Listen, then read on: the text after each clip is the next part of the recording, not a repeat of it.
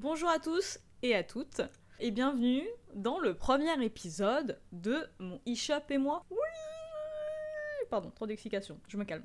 Aujourd'hui, on va voir ensemble comment créer un concept de marque, ce que c'est, comment le définir, plein de choses quoi, sur le concept de marque. Donc on se voit tout de suite.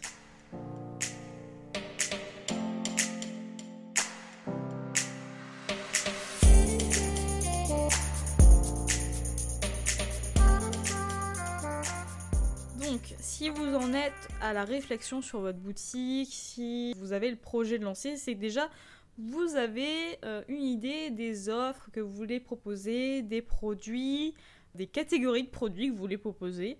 Et ce qu'il faut savoir, c'est que votre produit, euh, je suis désolée de vous le dire, mais il n'est pas unique. Sur le marché, vous pouvez avoir des milliers de produits qui ressemblent à votre produit, à part si bien sûr vous avez créé quelque chose de totalement nouveau et innovant. Mais sinon, euh, si vous faites de la custom euh, de fourchettes, et bah des fourchettes, il y en a plein qui font des produits qui ressemblent à des fourchettes.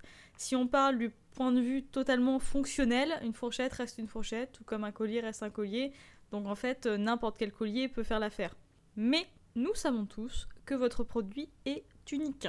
Et du coup, il faut parler au client pas du point de vue fonctionnel, parce que du point de vue fonctionnel, euh, si je veux une fourchette, bah, euh, si je vais chercher la fourchette la moins chère, et du coup, je vais aller au supermarché. Ça, c'est pas intéressant. Vous êtes des créateurs, donc c'est vraiment quelque chose où vous avez mis du temps à la conception, à la réalisation. Donc ça peut pas se vendre pareil que la fourchette que, je vais acheter au champ intermarché patati patata. Non, ça a de la valeur. Ça a de la valeur pour vous, mais il faut vous montrer au client pourquoi ça a de la valeur pour lui. C'est pour ça qu'à votre produit, il faut lui créer un atmosphère. Un atmosphère de marque, c'est-à-dire une idée générale qui englobe le produit. Euh, donc, il y a plusieurs étapes pour créer son concept de marque. La première, facile, c'est définir le type de produit que vous allez vendre. Parce que créer un concept de marque autour de euh, zéro produit, c'est euh, tout de suite beaucoup, beaucoup, beaucoup plus compliqué. Donc, ayez une idée au moins du type de produit. C'est pas la peine de commencer à aller chercher minutieusement le type exactement du matériel que vous utilisez pour le visuel.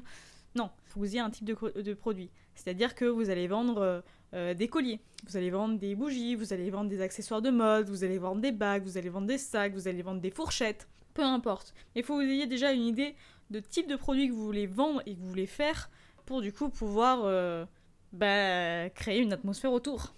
Deux, c'est les valeurs. Donc ça c'est très important à définir parce que ça va définir à la fois votre valeur ajoutée auprès du client, donc ce qui va justifier le prix, mais également pour votre sourcing auprès de vos fournisseurs, et eh bien ça va jouer quelque chose de très important. Par exemple, si moi, mes valeurs, c'est penser à moi, la décontraction, euh, un peu être égoïste et vraiment euh, faire du e-commerce parce que euh, je, veux me gagner, je veux gagner de la thune, eh bien, bah, du coup, je vais faire une marge de malade en achetant des produits de mauvaise qualité ou de basse qualité auprès de fabricants qui exploitent un petit peu leurs employés, qui les payent une misère. Mais du coup, j'aurai un prix de création qui est très bas, mais un prix de vente qui est assez élevé, donc du coup, je vais me faire le plus de marge possible. Je ne dis pas que l'argent est mauvais. Non, il faut quand même vivre de son business, il faut quand même avoir une marge acceptable. Voilà. Mais si par exemple je défends des valeurs sociétales, écologiques, et eh ben du coup je vais toucher une population qui va être sensible à ces valeurs. Je vais aller faire mon sourcing fournisseur, donc chercher mes fournisseurs, mais des fournisseurs qui respectent la réglementation mondiale du travail, qui payent euh, à la juste valeur leurs employés, qui travaillent avec des matériaux eux-mêmes éco-responsables, bons pour l'environnement. Voilà, donc tout ça, c'est vraiment les valeurs qu'il faut que vous bénéficiez pour votre business et qui vont être très importantes à la fois pour construire cette image de votre produit et également bah, pour faire votre sourcing fournisseur. Ensuite, il faut une identité visuelle. Donc l'identité visuelle, bah, ça va être votre logo, ça va être vos couleurs, votre typographie, euh, plein de choses comme ça. Bien sûr, si vous êtes quelque chose euh, eco-friendly, mon accent est incroyable, donc éco-responsable, avec des valeurs éthiques, vous n'allez pas choisir comme logo une entreprise polluante. Voilà, vous allez choisir, je ne sais pas, quelque chose de plutôt vert, parce que ça peut parler écologie, confiance.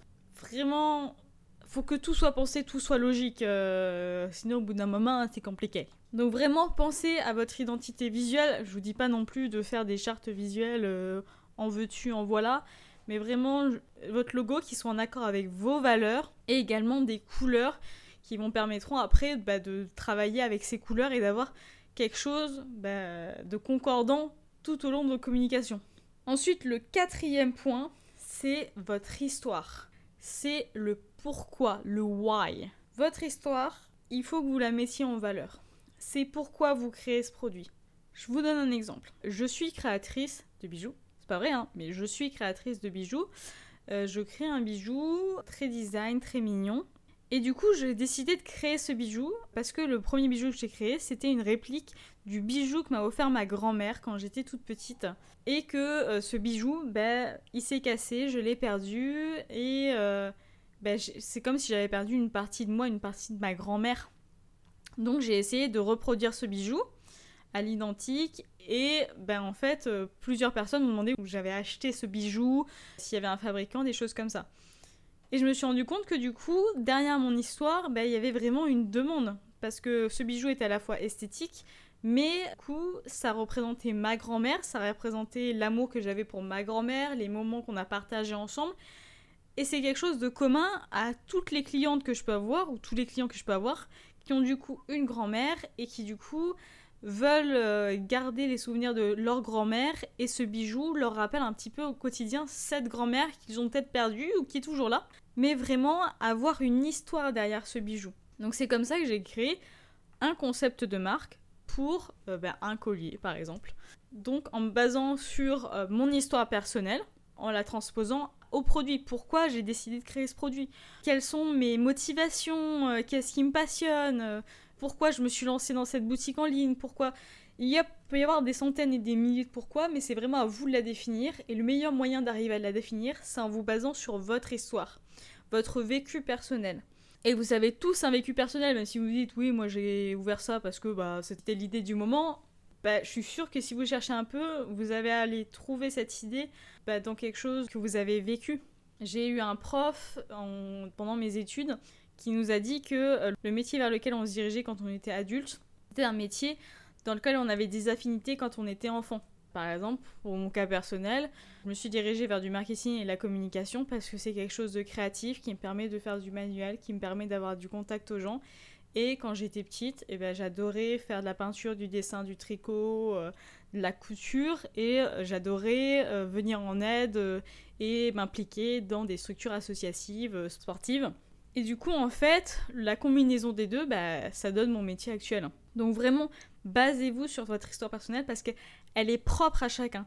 Ça, votre histoire, on ne pourra jamais vous la voler, on ne pourra jamais la dupliquer. Donc vraiment, profitez-en, utilisez-la et vraiment, c'est ça que vont acheter les gens. C'est votre histoire en fait. C'est l'histoire qu'il y a derrière votre produit, l'imagination qu'il y a derrière votre produit. Alors bien sûr, faut garder toujours en tête euh, cette cohérence et être à l'aise avec ce que vous proposez, ce que vous exprimez. C'est-à-dire que si pour vous euh, l'histoire que vous racontez est pas vraiment l'autre vraie histoire et que c'est pas ça va se sentir. Vraiment soyez le conseil que je peux vous donner personnellement c'est soyez le plus naturel, soyez vous-même parce que euh, déjà ça va se voir que vous n'êtes pas vous-même. Vous allez vous perdre, vous allez pas être cohérent, vous allez bidouiller des choses, enfin faire des erreurs.